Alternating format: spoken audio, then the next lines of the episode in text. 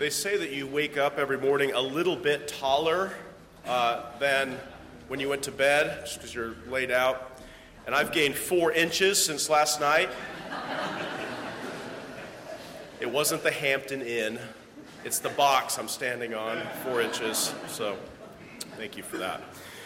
Uh, we're going to consider this morning the doctrine of God's eternality. And yesterday, when we were considering his infinity and perfection. I came at it more from a them- thematic perspective and somewhat uh, conceptually heavy uh, perspective, and I want to take a slightly different tack this morning with uh, God's eternality and just exposit the doctrine within a certain context, and that being Psalm 90, many of the words of which we've just sung in singing that great hymn of Isaac Watts. And so I want to consider that God is the one who is from everlasting to everlasting. And I want to situate that doctrine within the entirety of the psalm uh, of Moses that we have. And so, as Scott has prayed for the Spirit's illumination, I'll read the word for us, Psalm 90, and then we'll consider uh, the doctrine that we're to take away from this text. Psalm 90, a prayer of Moses, the man of God. Lord, you have been our dwelling place in all generations. Before the mountains were born, or you gave birth to the earth and the world, even from everlasting to everlasting, you are God. You turn man back into dust and say, Return, O children of men. For a thousand years in your sight are like yesterday when it passes by, or as a watch in the night. You have swept them away like a flood. They fall asleep. In the morning, they are like grass which sprouts anew. In the morning, it flourishes and sprouts anew. Toward evening, it fades and withers away. For we have been consumed by your anger, and by your wrath we have been dismayed. You have placed our iniquities before you, our secret sins in the light of your presence. For all our days have declined in your fury. We have finished our years like a sigh. As for the days of our life, they contain 70 years, or if due to strength, 80 years. Yet their pride is but labor and sorrow, and soon it is gone and we fly away. Who understands the power of your anger? And your fury according to the fear that is due you. So teach us to number our days that we may present to you a heart of wisdom. Do return, O Lord. How long will it be? And be sorry for your servants. O satisfy us in the morning with your loving kindness, that we may sing for joy and be glad all our days. Make us glad according to the days you have afflicted us and the years we have seen evil. Let your work appear to your servants and your majesty to their children. Let the favor of the Lord our God be upon us and confirm for us the work of our hands. Yes, confirm the work of our hands. James 4:14 says, "You are just a vapor that appears for a little while and then vanishes away." A sobering reminder of the brevity of life. And though we often marvel at how quickly time flies, Nevertheless, it is the case that we tend to live as if we had all the time in the world. In fact, even the perception of time is strange in our own experience. This talk about God being timeless and you being in time may even feel like it's dragging on and on. That's not a, that's not the, I'm not promising a very long message, but just while you're in it, it feels like it's going on forever. But by the time you come to lunch, this will just be a memory. It felt so long, but it was, after all, so short. Though life is fleeting, Job says, few of days and full of trouble, it is not for that reason unconcerned with eternity. You are of time, but you need to give a thought to eternity. If you're going to number your days, you need to have a benchmark against which to make a real assessment of your days, and that benchmark is the one who is from everlasting to everlasting. Ecclesiastes 3:11 says that God sets eternity in the heart of every man. Man finds his true good and his abiding home, abiding home in something other than this short-lived stint on earth. Jesus instructs us to store up for yourselves treasures in heaven, where neither moth nor rust destroys, where thieves do not break in and steal. In Psalm 90, we have the words of Moses, his only psalm in the Psalter, certainly not the only song Moses wrote. You can think of Exodus 15, perhaps another great song of Moses. Uh, but this song of Moses gives counsel to people who are rootless and ruined. I submit to you that while this is good counsel for the rootless and ruined in his time, it's also good counsel for the rootless and the ruined in our time. Those who feel that their lives are breaking down and under a heavy hand of wrath, and who feel that they don't really have a home or a place in this world. And let me just say, and if you don't feel that way, you should. This is a psalm for you. The middle portion of the psalm, and we'll consider it in its entirety, the middle portion gives, uh, is very severe and it is designed to heal those who will take it to heart. There's some, there's some tough sledding through the middle of this psalm. Death and judgment, though, are neither the first word nor the last word in this psalm of Moses. Rather, Moses begins by directing our attention toward the home that endures, namely God Himself, then he considers how far humanity has fallen from that eternal dwelling, and he shows us what real spiritual homelessness looks like. A bleak picture indeed. Finally, at the end of the psalm, he lights the way back home to God through a series of hopeful petitions. And I want us to see that each of these petitions ultimately finds its definitive answer in the person and work of Jesus Christ, the eternal one who took our nature and our time to himself, not by giving up his eternality, but by assuming our temporality in the fullness of time. The one who is not of time came to bring the sons of time to a better future. To a better future. I want to just take this in four parts as we move through it. An eternal dwelling, the first couple of verses, and we'll spend a good bit of time here just establishing God's eternality and the meaning of it. Then, secondly, a brief journey, verses 3 to 6. Thirdly, a hard journey, verses 7 through 11. And then finally, the way back home, verses 12 through 17. So let's begin first by considering an eternal dwelling, verses 1 and 2. Moses begins with a prayer to God, which, in which believers are reminded of the, of the fact that they are sojourners and pilgrims upon the earth. He says, Lord, you have been our dwelling place in all generations. No doubt this is a strange way to speak about God. God's a someone, not a somewhere. Why call him a dwelling place or a, a, a refuge? Um, and again, I think the language is being used somewhat metaphorically, analogically. When God is called a rock, he's not a dense piece of sedimentary material.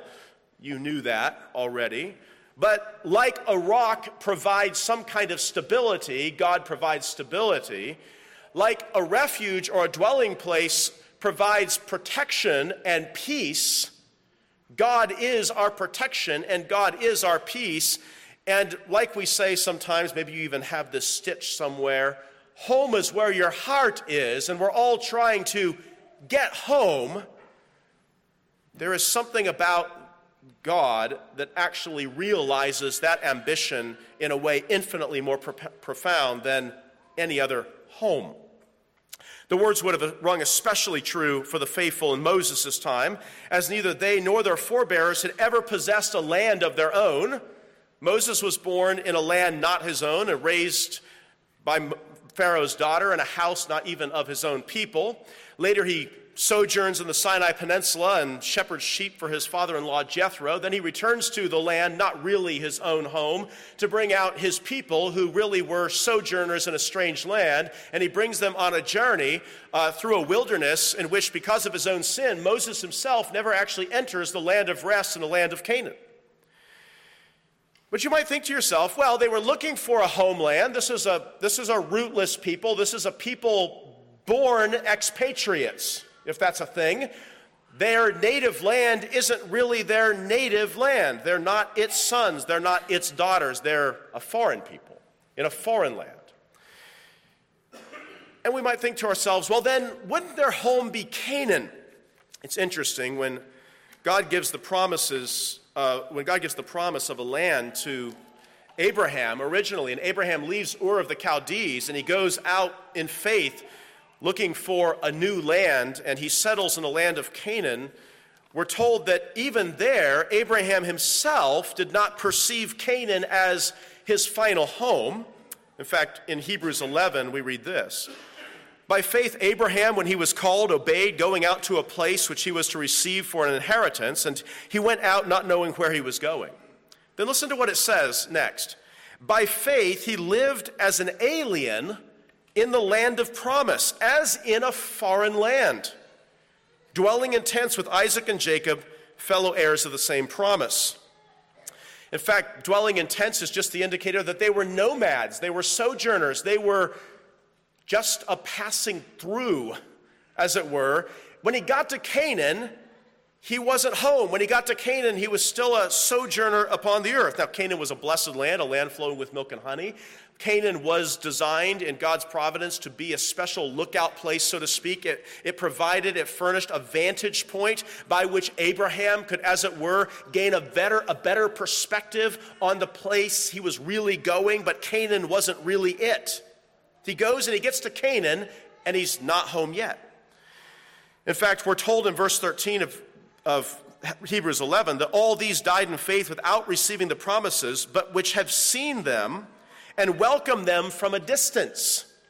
Canaan is a distant land from that to which Canaan is pointing, but it's a good vantage point. In fact, they confess that they were strangers and exiles on the earth.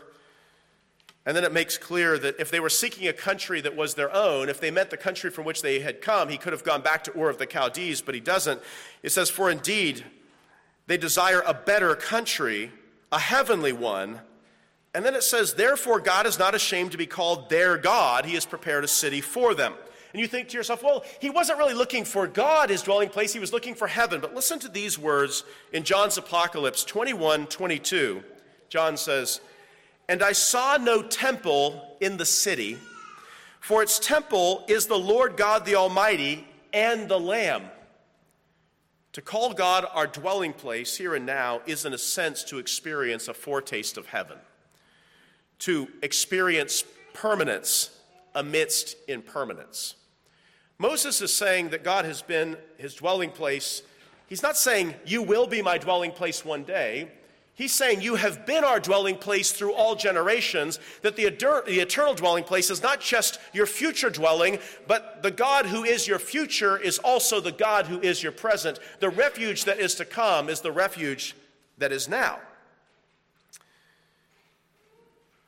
Verse 2 then enhances this emphasis upon God as our dwelling place, and it kind of drills down into the question well, then, what sort of dwelling place is God? In fact, you can imagine if you were to buy a home, you might pay to have a home inspector go and do an evaluation of the property. Is the roof in good shape? Are there big cracks in the floors? Are there leaks? Has there been a flood that wasn't reported?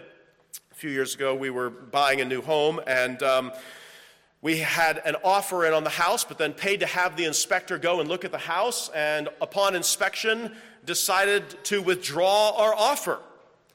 Because the inspection turned out to show that this home was, in fact, much more worn and dilapidated than the pictures uh, might have indicated and the things that I could see with the naked eye. And so we do a kind of home inspection, a home evaluation. Is it, does it have a new roof? How's the plumbing? Is the electrical all up to code and up to standard? And what we're really asking is will this be a good home for me? And then the other question is how long is it going to last? In North America, our homes are not comparatively old. There are places in the world where people dwell in houses much older than the ones we have here. For many years living in Philadelphia, we see pre revolutionary houses, that is to say, literally British colonial houses that are still standing um, and still being lived in hundreds of years later. Uh, and there are several of those sorts of places. If you cross the water over into Europe, it gets much older right away. It is in the 12th century that the work begins of construction on the nave in Westminster Abbey. You could go there very soon. They're going to have a coronation in the nave of Westminster Abbey, a structure, the stability of which, the foundations of which were laid in the 12th century, and it continues to stand. In fact, it was finished, the Westminster Abbey, in its current form by 1517. Martin Luther's 95 Thesis and the nave at the Westminster Abbey were finished in the same year. You could go there now and go to an evensong service in the nave at Westminster Abbey.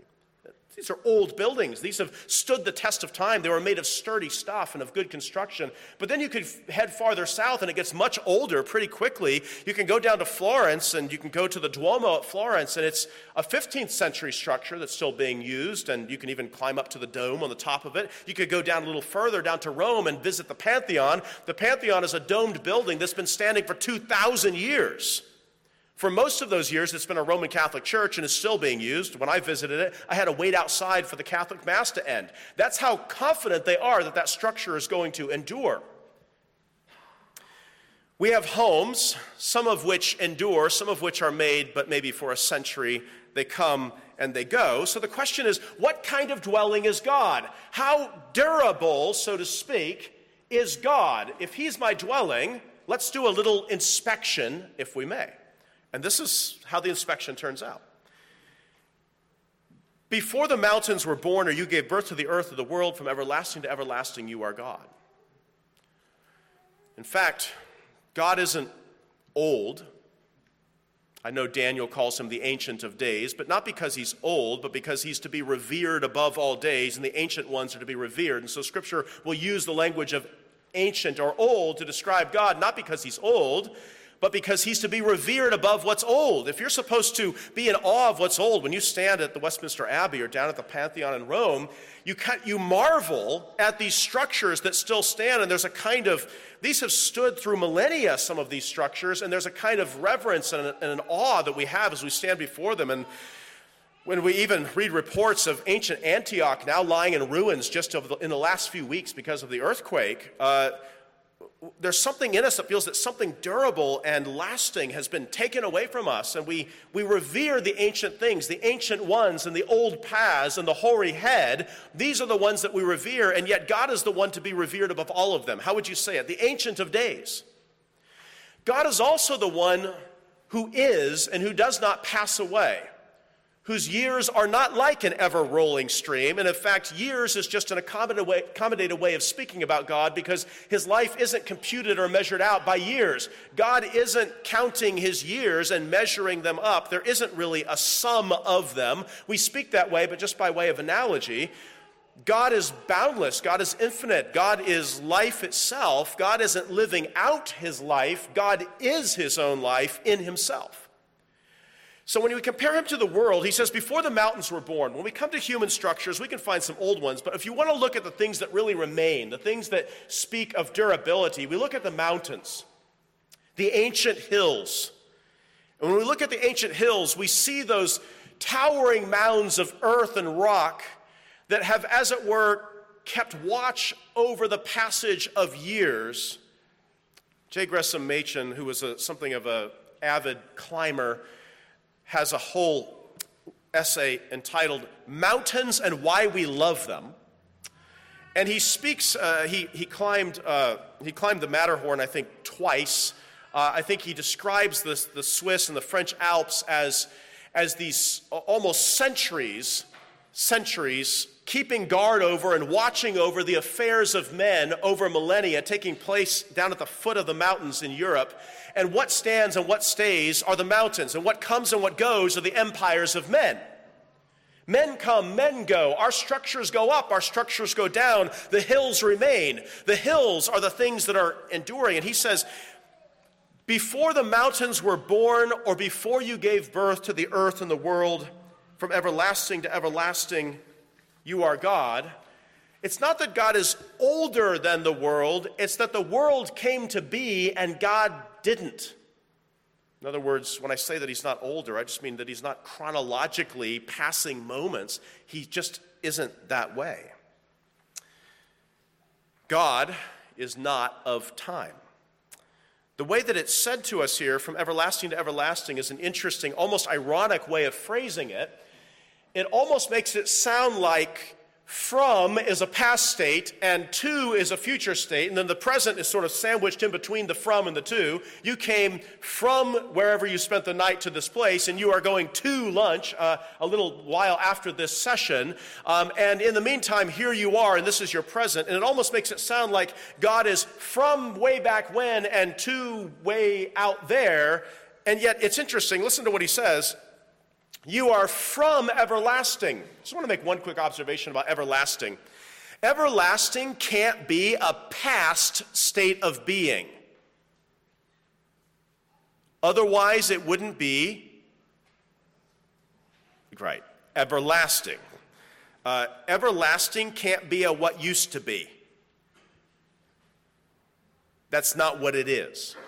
And then he says to everlasting, and this is what's interesting the term from which, which is an unending term, and the term to which are in fact the identical term.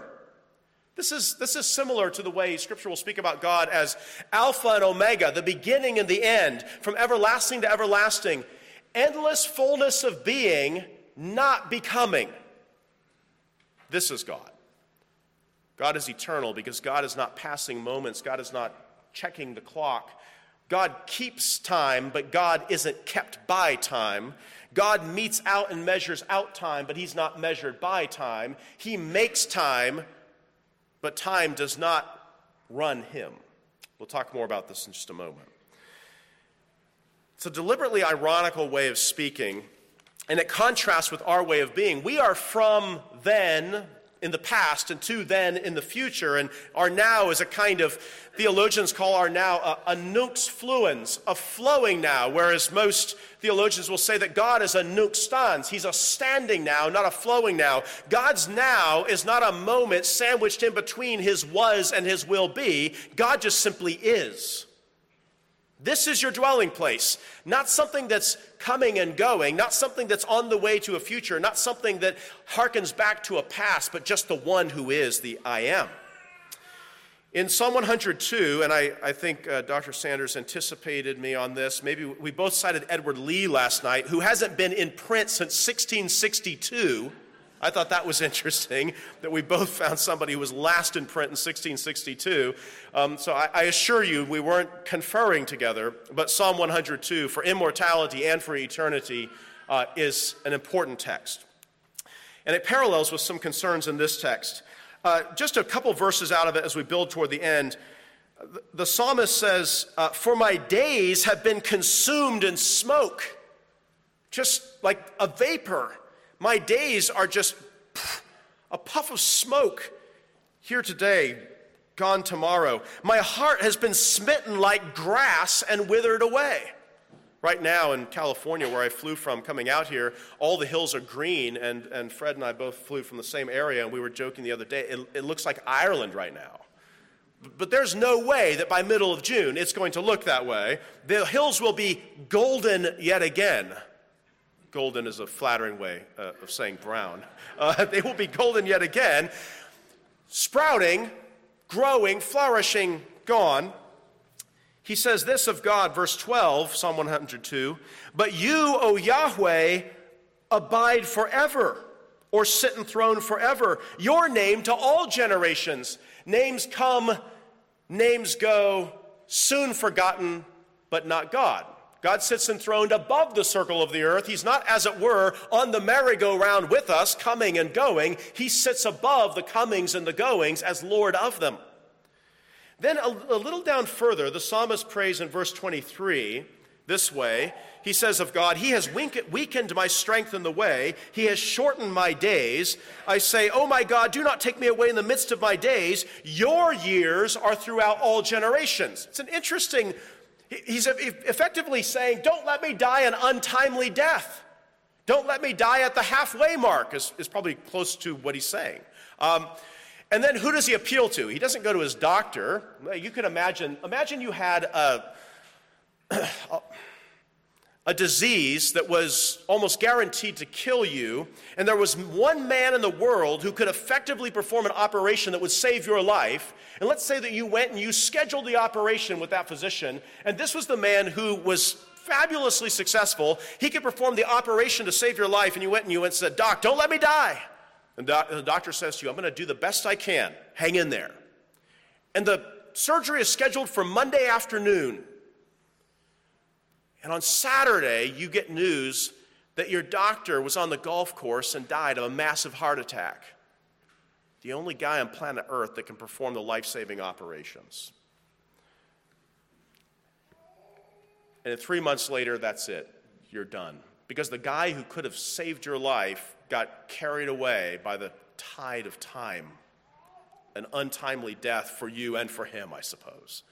So, who does he appeal to? He appeals to God, and this is why he appeals to God. He appeals to God, don't let me be taken away in the midst of my days because you're the one who isn't like this. God isn't going to meet his demise on Saturday on the golf course. God isn't going to flow away. God isn't going to break down. The steadiness of his hand doesn't grow shaky. His mind and his, his knowledge does not, as it were, fade away and become opaque. God isn't coming and God isn't going. He is. And if you are coming and you are going and you want some stability, reach out to the one who isn't coming and isn't going. And then he, then he proceeds to the text uh, that Dr. Sanders read earlier. In fact, compared to all creation, God is the only one who is a, a, a stans, a standing now, not a flowing now. He says, Of old you founded the earth, the heavens are the work of your hands. Even they will perish, but you endure. All of them will wear out like a garment, or be put off like a garment. Like clothing, you will change them, and they will be changed. Very important here. There are things in the world that are more or less changing. The heavenly bodies haven't changed terribly, like Popular music, dress styles uh, might have changed, even, even interior design and other things have changed since, in your lifetime. But the phases of the moon, you know, nobody says, you know, when I was a kid, you should have seen the phases of the moon then. Kids are like, you know, but grandpa, the phases of the moon are just like that now. Okay? Just like when you come to, when you get up off of earth and get up there into the heavens, the heavens seem to be the more enduring, consistent, how shall I say, less mutable things. But even they, he says, will wear out. And then he says that God will change them. Even those things that are the most stable and the most enduring are not absolutely immutable. They come, they go, they were born, and they also will meet their end at God's appointed time. And then he says with an adversative, but you are the same and your years do not come to an end. It's an interesting statement. I, I know some of you seminary students might, might sympathize with this. When you're learning in Hebrew and in Greek, uh, you're, you're doing your flashcards, and there's a word you come to, and the word is translated he, she, it, same. He, she, it, same. And it's the same word. And I think there's a connotation of this here that unlike the things that change, even things changed by God, there is God. Let me just, I want to insert a tiny excursus here for just a moment. There is a trend uh, in theology today that says that divine immutability means that God can't be changed by other things, but it doesn't mean that God can't change himself. Karl Barth held this doctrine that God was able to touch and move himself so as to produce changes intrinsically, so that while what immutability really means, we're told, is that other things can't change God at their will, but that God can change God if God wills. What's interesting here is the contrast between verses 26 and 27 is actually between 26c, things changed by God, and then 27a, God. In other words, what isn't among the things changed by God? God isn't among the things changed by God. He is the same. I think the reference, though, to same might be, there might be slight connotations. I just speculate here a bit.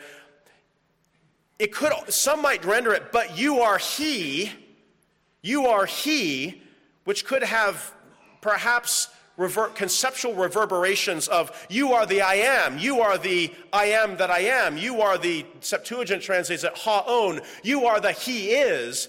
You are the ising one, not the becoming, going ones. That's God. So, who does he appeal to? In the midst of his days, when he feels that he's about to be swept away by the tide of time, he appeals to God. You have been our dwelling place in all generations. And what kind of dwelling place is he? He is not of time. Listen, if you want something stable, if you want something that won't come and won't go, if you want something that is, not that was or will be, but rather is and isn't going to fade away, get hold of God Himself. Grab onto God as your portion, grab onto God as your inheritance, own Him as your God, and you will have that which does not pass away. So it is for God. But we turn now to our consideration of time what I call a brief journey, verses 3 to 6. If God's years do not come to an end, again, because there isn't really a first one or a last one, because there aren't even really years, they're just being, The same cannot be said of us. Moses challenges us in verses 3 to 6 with the reality that each human life is astonishingly short, our illusions to the contrary notwithstanding. From the perspective of eternity, your entire life is an insignificant moment. In fact, in verse 3, we hear an echo of Genesis 3:19. In Genesis 3:19, "For you are dust, and to dust you shall return." Our text says, "You turn man back into dust and say, Return, O children of men." By the way, this isn't just merely the law of entropy. Things break down. Do you hear people say, uh, sometimes you hear this at funerals, people say, you know, death's just a part of life. Laughter is the right answer. That's stupid. I mean that. It's exactly not that. It's the end of life. Death isn't a, death is not the way things ought to be. Death is cursed. Death is the result of sin. Death is the wages of sin. It's not just things break down. God says, Return, O children of men, to dust. Your years are cut short by God in judgment. Charles Spurgeon says, The frailty of man is thus forcibly set forth. God creates him out of dust, and back to dust he goes at the word of his creator. God resolves, and man dissolves. A word created, a word destroys. In verse 4, he colorfully amplifies this. He says, For a thousand years in your sight are like yesterday when it passes by, or as a watch in the night. To God, the world isn't old to God, the Pantheon with its beautiful dome was built earlier this morning, so to speak. Uh, again, obviously, God is not measuring time or measured by time, but he's, his regard of time is not like our regard of time. A thousand years is like something that just occurred or just passed. Of course, with God, there's no past or future, but Moses probably speaks this way because to us, the moments that are behind us seem to us much shorter than the ones that are to come. If you want to measure the length of your life, do not think about the days you anticipate ahead, think about the days that have passed. How long has your life been so far? I imagine there are some hoary heads among us. I hope to be a hoary head. I've got a bald head, and a, few grays will be fine with me. Uh, but there are some who say, my life is, I, remember, I was a youth just yesterday, and now I'm in my 80s or my 90s. Life is, life is a vapor, life is brief. To God, the world is not old, but you need to take this to heart. Uh, even your life, which seems so long ago, but it's just a memory. You might think of it by way of analogy when you anticipate a vacation, for instance, and you plan a, a week. The week seems infinitely long in the planning phase. When you're thinking about what you're going to do and planning, planning, planning, it seems like the week is going to last forever. And then it's Saturday and you're driving home, and it feels like the week was the blink of an eye.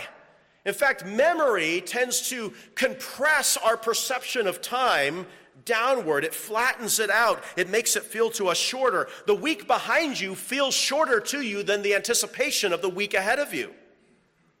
Dr. Sanders' lecture feels shorter to you now than the one you're currently listening to. I'm not going to say it's because it was more interesting. It might have been, that might be the reason. But nevertheless, your memory, it's like this. You need to measure your life this way. Your life is that brief. So then he says, it's like a watch in the night. It's like a watch in the night. Um, a watch in the night is three or four hours. You know how it is. You lay your head on your pillow, you, bl- you blink your eyes, you open them, and your clock says 3.30 a.m. And you think to yourself, but I just laid down. I just got to sleep a blink of an eye and hours have gone by. That's what your life is like. It's hastening by this way. He then changes the analogy. You swept them away like a flood, they fall asleep. This is a fascinating imagery. Time is bearing all of its sons away, and it's taking us away in a, in a torrent as we cascade to the end in which we give an account of ourselves. Time does take us away, and it takes us away rapidly, and it's a flood that is sent from God, a flood that is sent to hasten us on and carry us away. He says, You have swept them away like a flood, but then listen to verse 5. In fact, I should say something like this Your life is like a flash flood. You've been living in a flash flood since your conception. Listen to what natural man does, though. Verse 5 You swept them away like a flood, they fall asleep. Your life is a flash flood carrying you out to the judgment seat of, of God, and you need to wake up. And what does natural man do? He's sleeping through the flash flood. I don't know if you've ever seen those videos online, I'm sure you have, uh, where someone's in an office building and then a flash flood comes around and they're taking a, a video on their phone and they just watch all the cars in the parking lot just get picked up and carried away right there in the middle of the workday. Listen, that's your life. Your life is being carried along at a rip roaring speed hastening on to the day in which you will give an account of yourself. And that day in which you will stand before your Maker is but a blink of an eye away from this moment now. That's how we should think about time. Then he changes the imagery yet again, and he says, In the morning they're like grass which sprouts anew. In the morning it flourishes and sprouts anew. Toward evening it fades and withers away. Almost as soon as it's born, so to speak, pokes its little green head out of the ground, it's already on its way to its end. Charles Spurgeon says this about grass. He says, blooming with abounding beauty, till the meadows are all bespent with gems, the grass has a golden hour, even as man in his youth has a heyday and a flowery glory. The scythe ends the blossoming of field flowers, and the dew at night weeps their fall. Here is the history of grass sown, grown, blown, mown, gone. Once more, the history of grass. Sown, grown, blown, mown, gone. And Spurgeon goes on, and the history of man is not much more. Natural decay would put an end to both of us and grass in due time. Few, however, are left to experience the full result of age, for death comes with his scythe and removes our life in the midst of its verdure. How great a change in how short a time the morning saw the blooming and the evening sees the withering.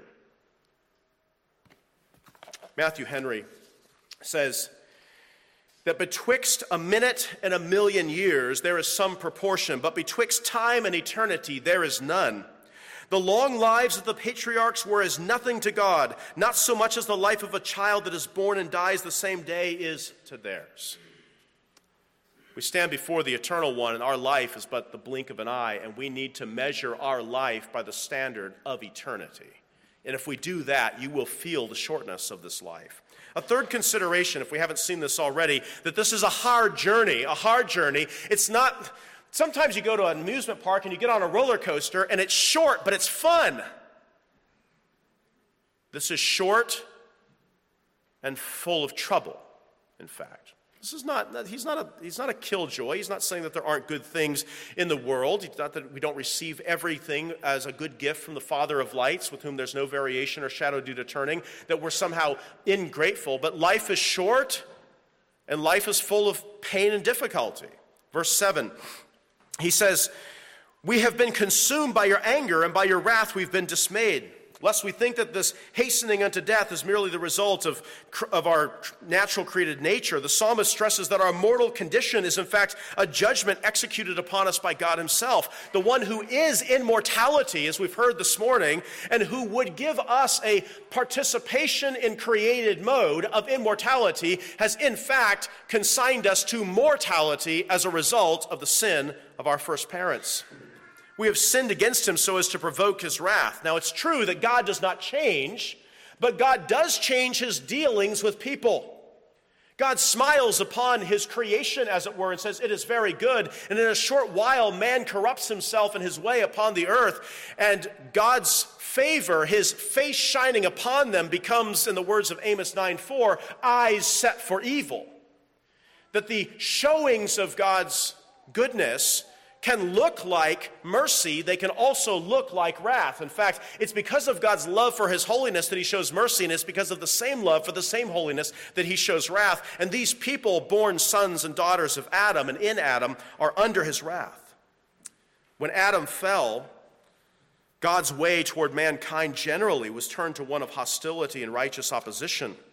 Now, in all likelihood, Moses is thinking about the various sins of the children of Israel during the time of Egypt, uh, the time of the sojourn in the wilderness, worshiping the golden calf, refusal to enter the promised land, complaining repeatedly about food, and many died in the wilderness by way of divine retribution. By your wrath we have been dismayed, he says. In fact, the entire population of those over the age of 20, including Moses himself, died in the wilderness, excepting Joshua and Caleb, uh, and did not go into the promised land. Their days were short, and they were under the heavy hand of God's judgment. In Psalm 130, verse 3, the psalmist there asks a potent question If you, O Lord, should mark iniquity, O Lord, who could stand? Verse 8 of our text says, You have placed our iniquities before you, our secret sins in the light of your presence. Just a quick, just a quick word about this. It's not like God is passing time and he might eventually forget about it, you know, out of sight, out of mind. He says, You've placed our iniquities in your presence. Remember, this is the presence of the eternal one. There's no possibility that times will change and God will, as it were, forget your sins.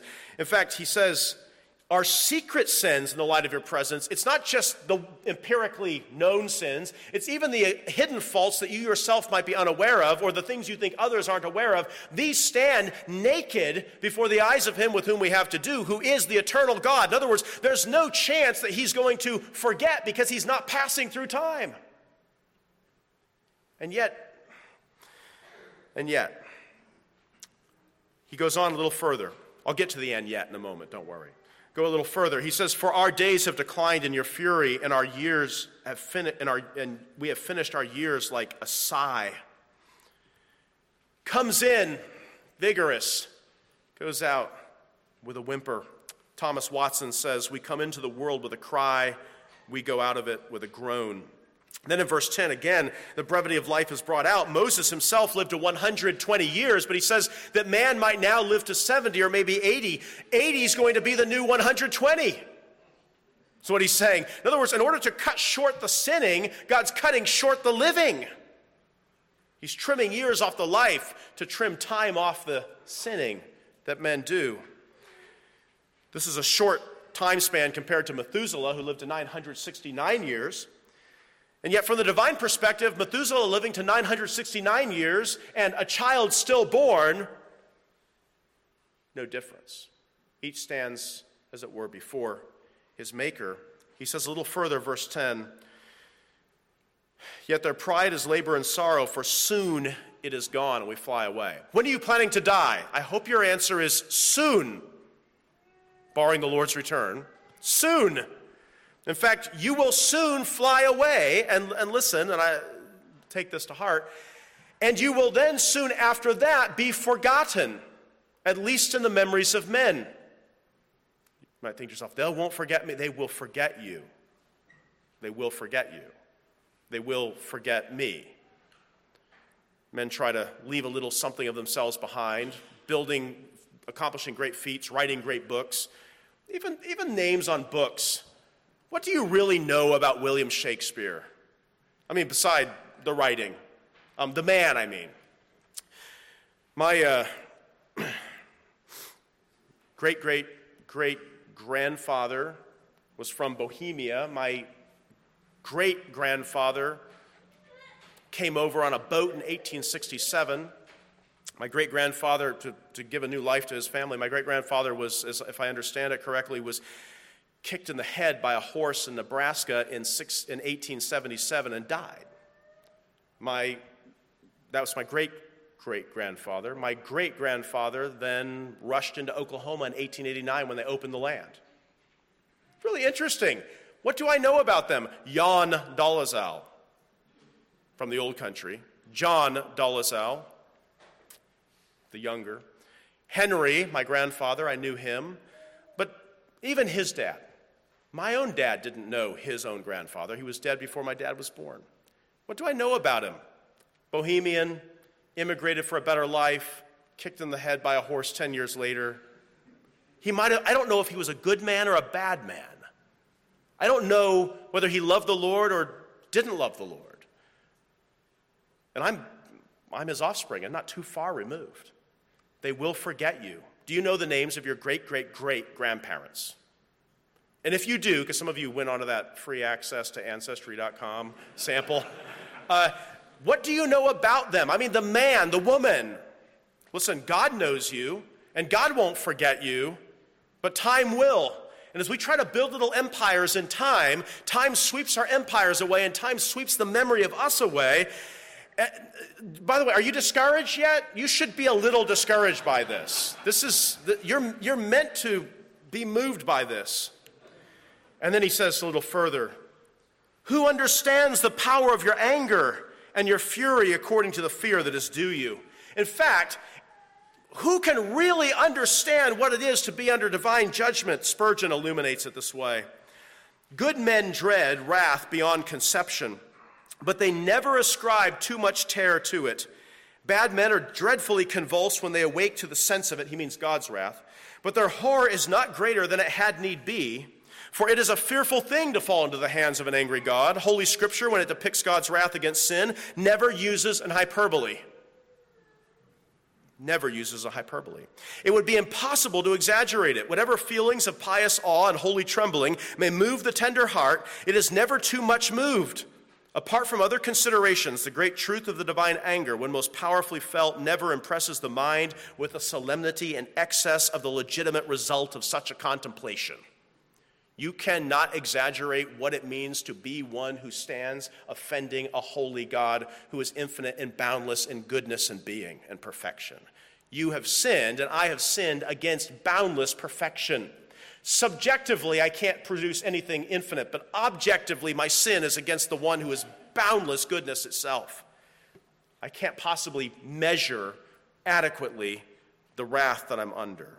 We'd have to comprehend the very infinitude of God's goodness to understand his wrath against sin.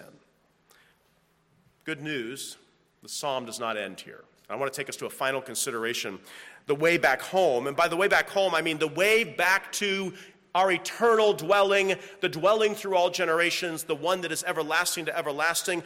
Time is sweeping me away to judgment, it's carrying me away. How can I get a safety, a refuge that will endure? It's a good question. Verse 12 strikes a hopeful note. David, there, the psalmist says, Moses says, So teach us to number our days that we may present to you a heart of wisdom. Listen, that's hopeful because it's possible to live wisely and to live well in the midst of this dire situation. Yes, time is hastening by and life is short, but you don't have to be a fool. You can, in fact, live wisely with the short time you've been given. In fact, you can live now in a way that gives you an inheritance that is eternal. You can, for a little while, live in such a way that you lay hold of eternity itself. A hopeful note give us a heart of wisdom. To number our days, it might seem like an odd request. I mean, hasn't he just numbered his days? Just a couple verses earlier, he says, Man lives 70 years, and if by strength, maybe 80, and so hasn't he already numbered his years? But there's a difference between numbering your years and taking account of your years. To count your years is one thing, to take account of your years is a different thing altogether. In fact, Calvin calls it shameful stupidity that we fail to take the brevity of life to heart. He says this a bit more lengthy. It is surely a monstrous thing that men can measure all distances without themselves or outside themselves, that they may that they know how many feet the moon is distant from the center of the earth, what space there is between the different planets, and in short, they can measure all the dimensions of both heaven and earth, and yet they cannot number three score and ten in their own case. That you could measure the cosmos, but not take an adequate measure of the short life given to you that's the shameful stupidity of men, and that's precisely what the psalmist is praying for a reversal of. Give me a heart of wisdom, that I might number my days, that I might take account of this time, to number them soberly. Jesus speaks of a man who sought to be rich in this life, and he imagined that he had many years of pleasure ahead. He was, in fact, going to tear down his barns and build bigger barns, sure that he would live a long life and take his ease. The answer, you fool. this very night your life is required of you. When I went to the, in the uh, financial planner uh, some years ago, uh, he asked me um, how long I plan to live. I said, well, Doc, I, and I said, I said, well, Doc, I'm a Calvinist, and I started with that.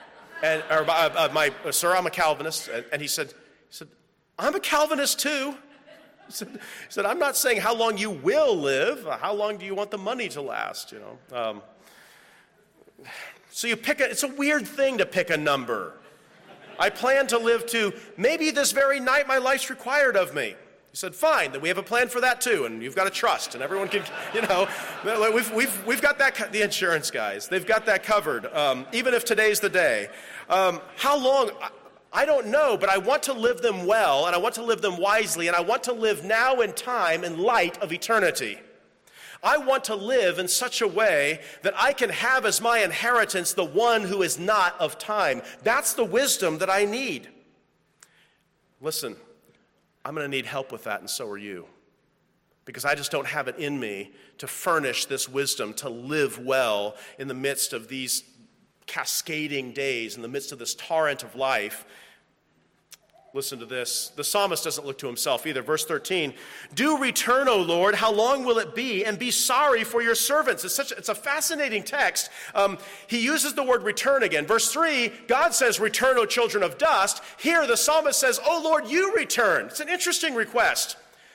God is actually the one from whom every good and perfect gift comes down, the Father of lights, with whom there's no variation or shadow due to turning, James 1:17. But here he says to the one who doesn't turn, "Return to me."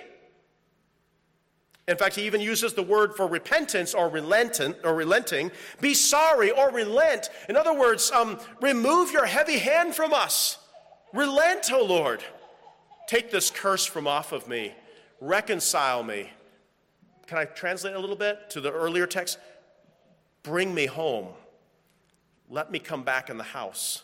Let me dwell with you. Let me enjoy the light of your countenance.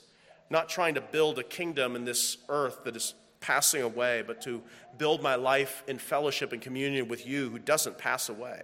He prays for God to return to him, to satisfy us in the morning with your loving kindness that we may sing for joy and be glad all our days. Listen, God has, in fact, answered the prayer of Moses already and concretely.